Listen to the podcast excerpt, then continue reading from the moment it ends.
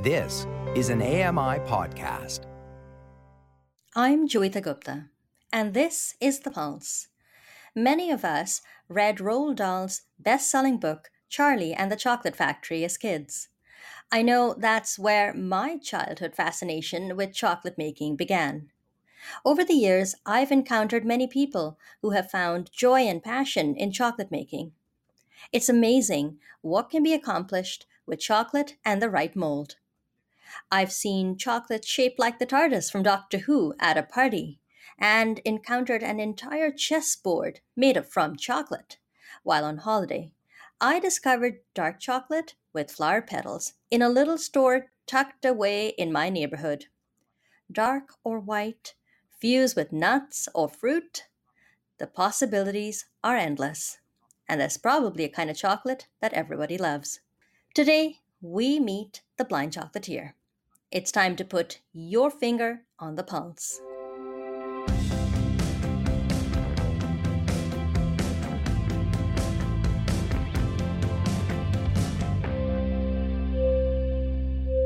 Hello and welcome to the Pulse on AMI Audio. My name is Joeita Gupta, and it's really good to be with you uh, on the program today, this Easter Sunday morning. Um, I hate to say it, but the monologue sounded less like a monologue and more like a love letter to chocolate. And if you haven't figured it out yet, that's what we're talking about today. Now, for all that I love chocolate, I readily admit that I am a disaster when it comes to doing anything other than making hot chocolate. So it got me thinking that quite possibly there was somebody out there somewhere who was blind, like I am, but who had somehow managed to turn their love of chocolate not only into a hobby but into a profession. And so, of course, I hit the old Google machine and I came across our guest today. Stuart Hann is the founder of The Blind Chocolatier. He joins us today from Staveley, which is in the Lake District in England. Hello and welcome to the program. Hiya. So, Stuart, before you got into making chocolates, you were in fact a pastry chef. What drew you to that line of work?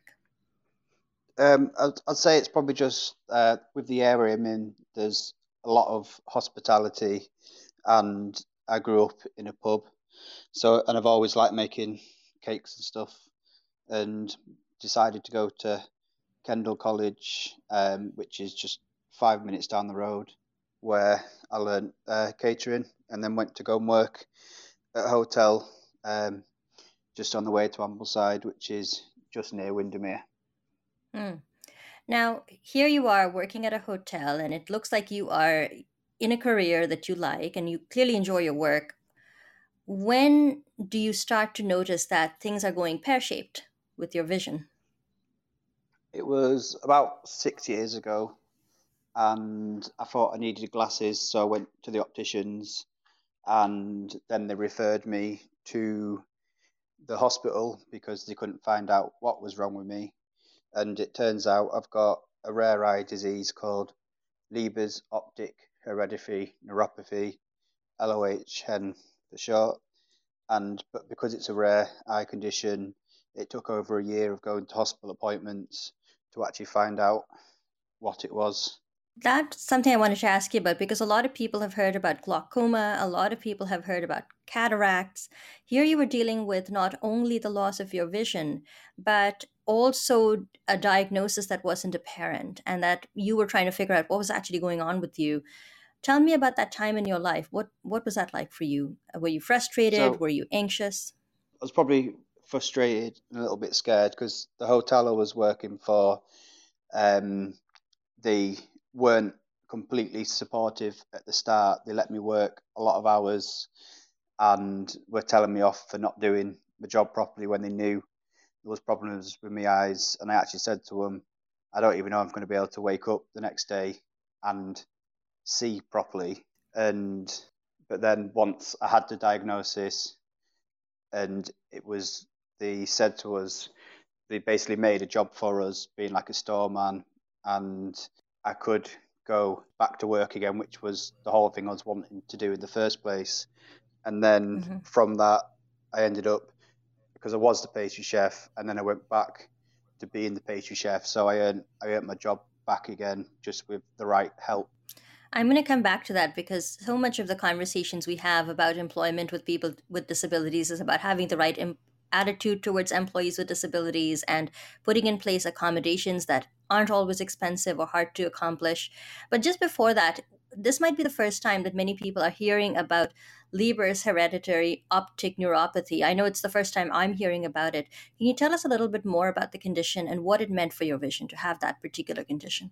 Yep. So it's a hereditary um, condition that's from the maternal side, but no one in my family knew that they had it. So my mum and my nan are carriers, but it mainly comes out in males when you're roughly 25, and it affects the inside vision and can go like from being perfect vision to blurry and you can't see detail within a couple of months.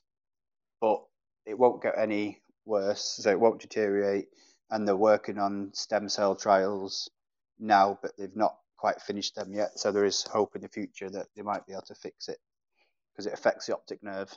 Describe for us a little bit what the atmosphere is like in a kitchen and what sort of accommodations they would have had to make for you to account for the fact that your vision wasn't quite where it used to be.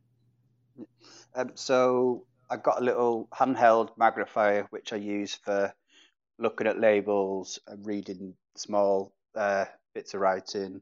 And because I was the head pastry chef, I did all the menus and all the planning so that bit was a bit easier for me because I didn't have to read other people's work. I just knew like what was going on and what I need to do. And I got myself an iPad for all my recipes, and so I could get on the internet and bake stuff. But then I just had to make sure I was more careful, like set the section out neatly, make sure there's no stuff that could be cross contaminated, like getting little bits of paper bag or something in cakes. And once it was set out in easy for us.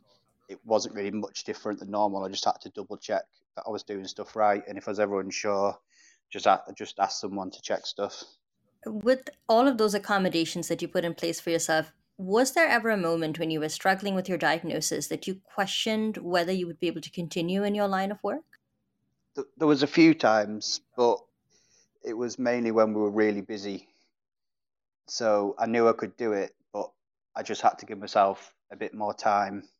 And some some days, like if I'm really tired, my vision got a little bit worse, or if I had a bad headache, and I would just take a bit of time out and and then carry on. Mm-hmm. And what about the people around you? Uh, were they willing to work with you to make a few adjustments to how things were done? I mean, it wasn't just you that needed to avoid cross contamination. I would imagine other people needed to be mindful of their workstations as well and where they put things so you didn't knock things over or run into something. Uh, what were the people around you like? What was their response like? Yeah, so once everybody knew what was going on, everyone was more aware, and I just said, if I need that, I need that. But it was a reasonably big kitchen that we were in, so everyone had enough space. And being the pastry chef, you're not by the hot side as much anyway. But even when it was busy, I still helped out that side, so I could do everything. I just had to like look more and, and double check things. Mm-hmm. Well, let's fast forward a little bit. So here you are, you've had this diagnosis, uh, you've managed to sort of learn the ropes again to become a pastry chef. At what point do you make a decision to pivot and open your own chocolate store? Um, well, I've always done chocolates with my pastry work, but I've just decided that I want to have my own business so I can structure it how I want. And there's lots of people doing cakes and breads and stuff, but there wasn't really many people doing chocolates that were like artisan and handmade. And originally, I was going to call the business Lake District chocolates, but everyone said you should go with the blind chocolatier because that's what mm. uh, is going to stand out and make people uh, ca- catch the shop and come in. Mm-hmm. I was going to ask you. I mean, part of it is no doubt to try and get it to stand out a little bit. Um, uh, it's so hard for any small business to carve out a niche, but Uh, were you also hoping, given your own experience with losing your vision later in life and having to make adjustments and talking to people about your changed vision, were you also hoping that people would come in, they'd buy your chocolates, but they would also think about the fact that the chef was someone who was blind, but they managed to keep doing that thing that they really love, so that blind people aren't incapable by definition? Yes, and that's also part of the reason why I decided to call it the blind chocolatier. So people sort of like when they were coming in the shop, because I don't look um, like I'm blind. I don't like so some people don't notice. So at least when they come in, they know. And obviously, like there's you can do any job. It doesn't matter what your conditions are. My name is Joeita Gupta, and my guest today is Stuart Hann, who is the founder of The Blind Chocolatier. He's joining us today from Staveley, which is in the Lake District in England. Stuart, tell us a little bit about your chocolates. I mean, that's uh, really what we're here to talk about. Give us a sense of what we would find if we were to walk into your store. So, I've got a selection of, of chocolate bars, and I've got um, dark ones with sea salt in. I'm working on a dark one with fruit and nut, and just a plain dark one, which are also all vegan. And I've got flavored milk chocolate and white chocolate ones, and then I've got a range of filled chocolates with ganache inside, some with some with marzipan, uh, some with with fondant, and I also do bespoke stuff. So like I've just finished doing all my Easter orders, um, even with all the lockdowns, has gone well this year because it's only me second uh, proper Easter and mm-hmm. I do stuff for people's afternoon teas as well. I do like little chocolate plant pots for one hotel. Uh, tell me a little bit about the pandemic. I mean, have people been buying and eating more chocolate? Has it been good for business? Uh, are you still operating your store, or is your business just online now because of the lockdown? Where, where are things at now because of the pandemic? So I'm due to open back up uh, on the 12th of April, and uh, I was shut for a month in November as well, but I was, I was open for December, so I had a good good Christmas with mm. people wanting to shop and support local. And the very first April lockdown, I was still at a hotel, so that that was okay. But now, hopefully, all the lockdowns are over, and it should be getting back to normal soon. But people have definitely so. been want, wanting more luxuries yeah, I can I can I can completely agree with that. I I tend to be eating more chocolate than maybe I would otherwise. Uh, uh, tell me a little bit about the actual art of making chocolate. Uh, is it extremely visual? Because the few times I've tried, and I will readily admit, I've been it's been a disaster. So before you tell us what I might have been doing wrong, give us an idea of what the process is actually like, and whether it is in fact a very visual process. Yeah, so it's definitely a visual process. Like most of my chocolates are all got colorings in or different colors of chocolate. So you get um, cocoa butter and powdered coloring and mix them together. And then some of them, I actually spray paint them with a gun. Uh, so you mm. get like a nice coating of the color. And then you, if you're doing a white chocolate one, you pour the, the tempered white chocolate in and then tap all the excess chocolate out. And then you get a nice little shell with whatever pattern and colour you've put on. Then you make a, a, ganache, which is cream and chocolate. And so if I do an orange one, I put um, fresh orange juice into it, and that's your filling. Sounds delicious. making me hungry. Um, tell me a little bit about whether you needed to modify the process at all for yourself as the, as the blind chocolatier, uh, or were you able to manage with just the magnifier to keep track of uh, the different ingredients? Uh, no, I didn't have to modify anything because the the machines have got have got a LCD screen on which is which has got a, a backlit light in it as well. So I, the, I have to look closely, but they're big enough for me to see the numbers because you've got to heat the chocolate up and then you put more chocolate in to bring the temperature down and heat it back up slightly. That's the the tempering, and I've got machines to do that, but they're no different than if anyone else was to do it. All right. Well, I'll tell you what. Um, for those of us who don't have the machines, but we still want to try our hand at, oh, I don't know, chocolate covered strawberries or something that you can try to make yeah. at home. What are some of the things you want to keep in mind, and what are some of the things you want to avoid? So, if you were to do it in a microwave, you want to have it in your in the bowl that's suitable for the microwave with the chocolate full to the top because it just melts better. And then literally put it in the microwave for a few seconds, take it out, stir it. It is a bit of a lengthy process, but if you just put it in the microwave, it's really easy to burn it. And mm. you don't want to get chocolate too hot or get water anywhere near it because it can uh, ruin the chocolate and then it won't set see, this is what I've been doing. Uh, every time I've tried to make chocolate, I've burnt the chocolate. So, what have I been doing wrong? Have I been leaving it on the flame too long? Have I been putting it in the microwave too long? Yes. Um, so, it's if you burn it, it just means it's got too hot. So, when I do it in the microwave, oh. it's literally like 10, 10 seconds, and then take it out and stir it, and then it's just till it's three quarters melted. Take it out, and then the heat from the chocolate should melt the other the other quarter. Yeah. Well, see, I've been using, I've been probably putting it in there for 30 seconds and making a complete hash of it. Maybe I should just stick to buying my chocolate. Uh, Stuart, by any chance, if you got an order from all the way over in Canada, would you be willing to ship it out? Um, I don't ship at the moment, but it's something I could look into, uh, shipping yeah. internationally well you know just keep growing right uh, tell me a little bit about uh, you know some of your early experiences with with your changing vision. I believe your mom came across a show called uh, kitchen impossible and uh, encountered a chef who was blind. Tell us a little bit about what happened there. Yep. so it was actually the tv program was by Michel Roux Jr and it was for getting people with disabilities into uh, manual working jobs in hospitality, and it was actually the same time mm. when I was off work, and they had a, sh- a, chef on there who I think he was in the army and then lost his vision, and they were getting him to do the chef in. But um, Michel Roux Jr. actually rung my mum up and spoke, and I've still not forgiven her for not passing my number on to to speak to me. But it's so do you think that having a visual impairment, do you think it's at all given you an edge as a chocolatier? Because we often think about how things become more complicated when you have a visual a visual impairment or a visual problem. We don't really think about the ways in which it might have made you a more creative or a more um, artistic chocolatier. What do you think?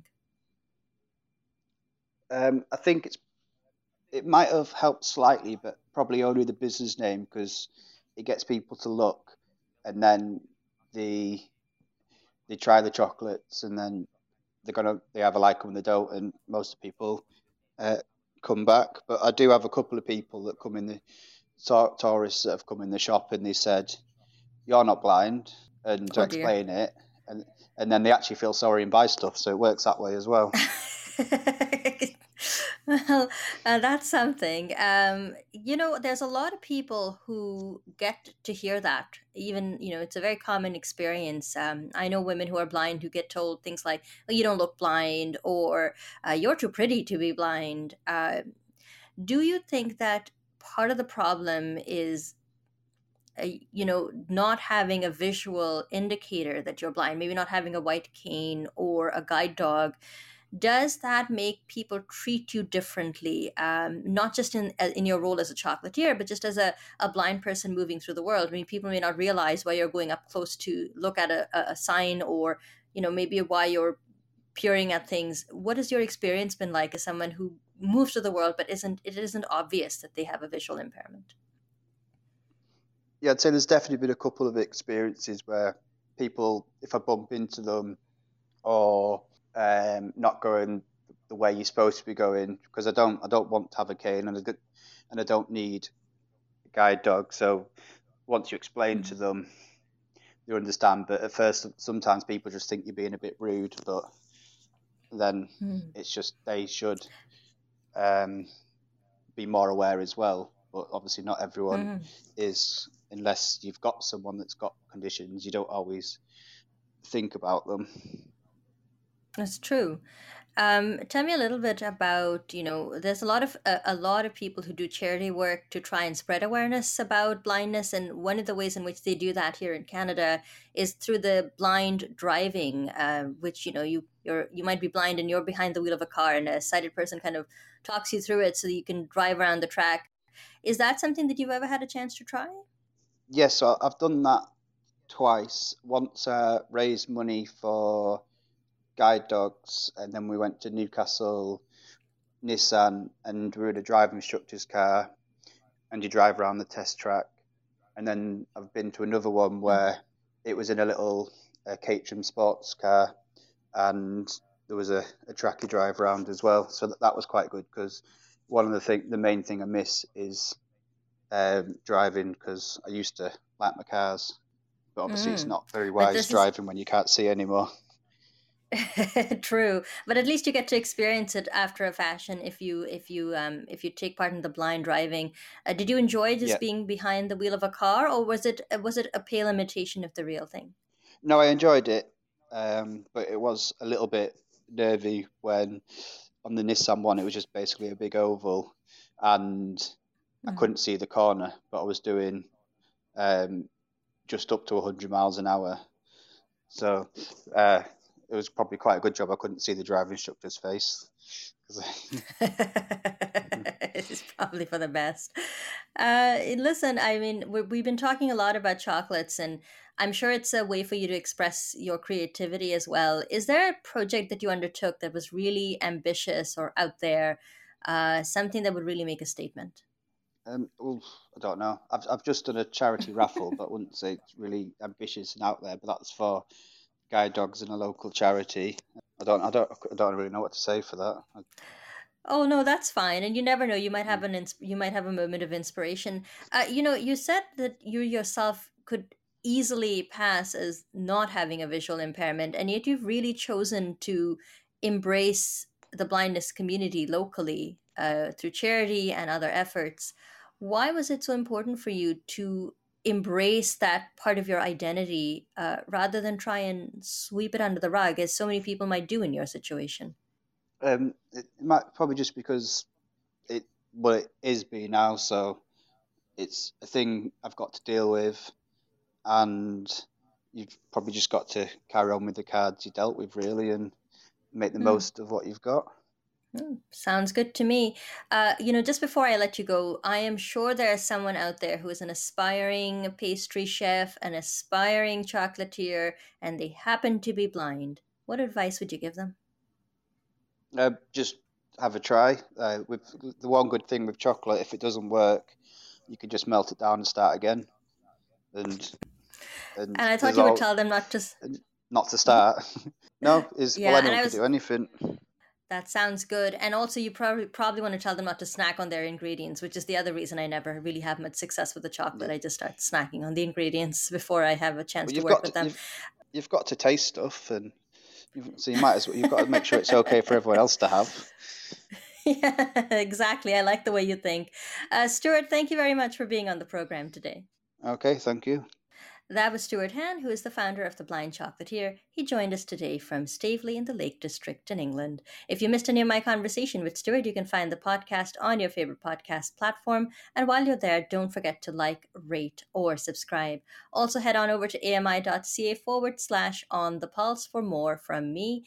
I'd like to thank Stuart Hann for being my guest on the program today. I admit I am feeling excited and inspired now to try and maybe make some chocolate, some chocolate covered strawberry. The weather's getting nicer here at home. So, you know, we'll get some of that nice spring, summer produce coming in. And maybe I could try my hand at something chocolate related and I will update you and tell you how that all goes for me.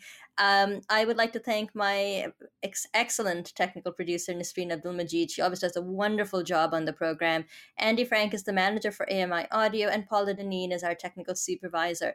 If you have any feedback for us, please feel free to send us a tweet, write to at AMI Audio, and use the hashtag PulseAMI.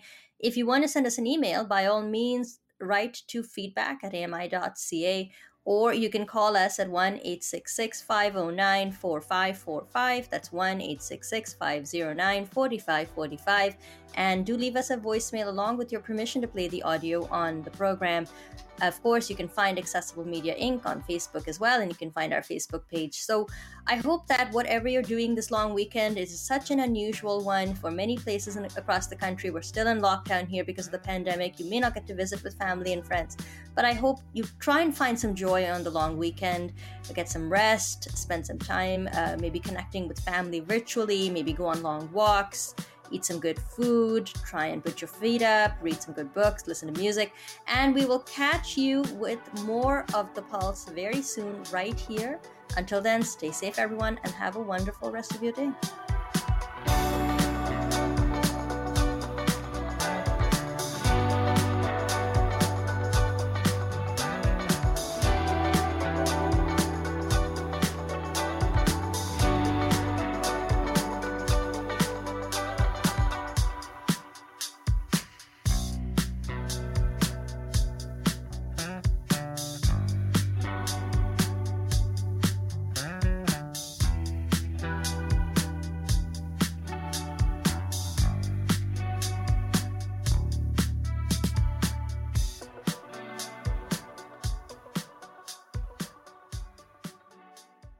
This was an AMI podcast. For more accessible media, visit AMI.ca.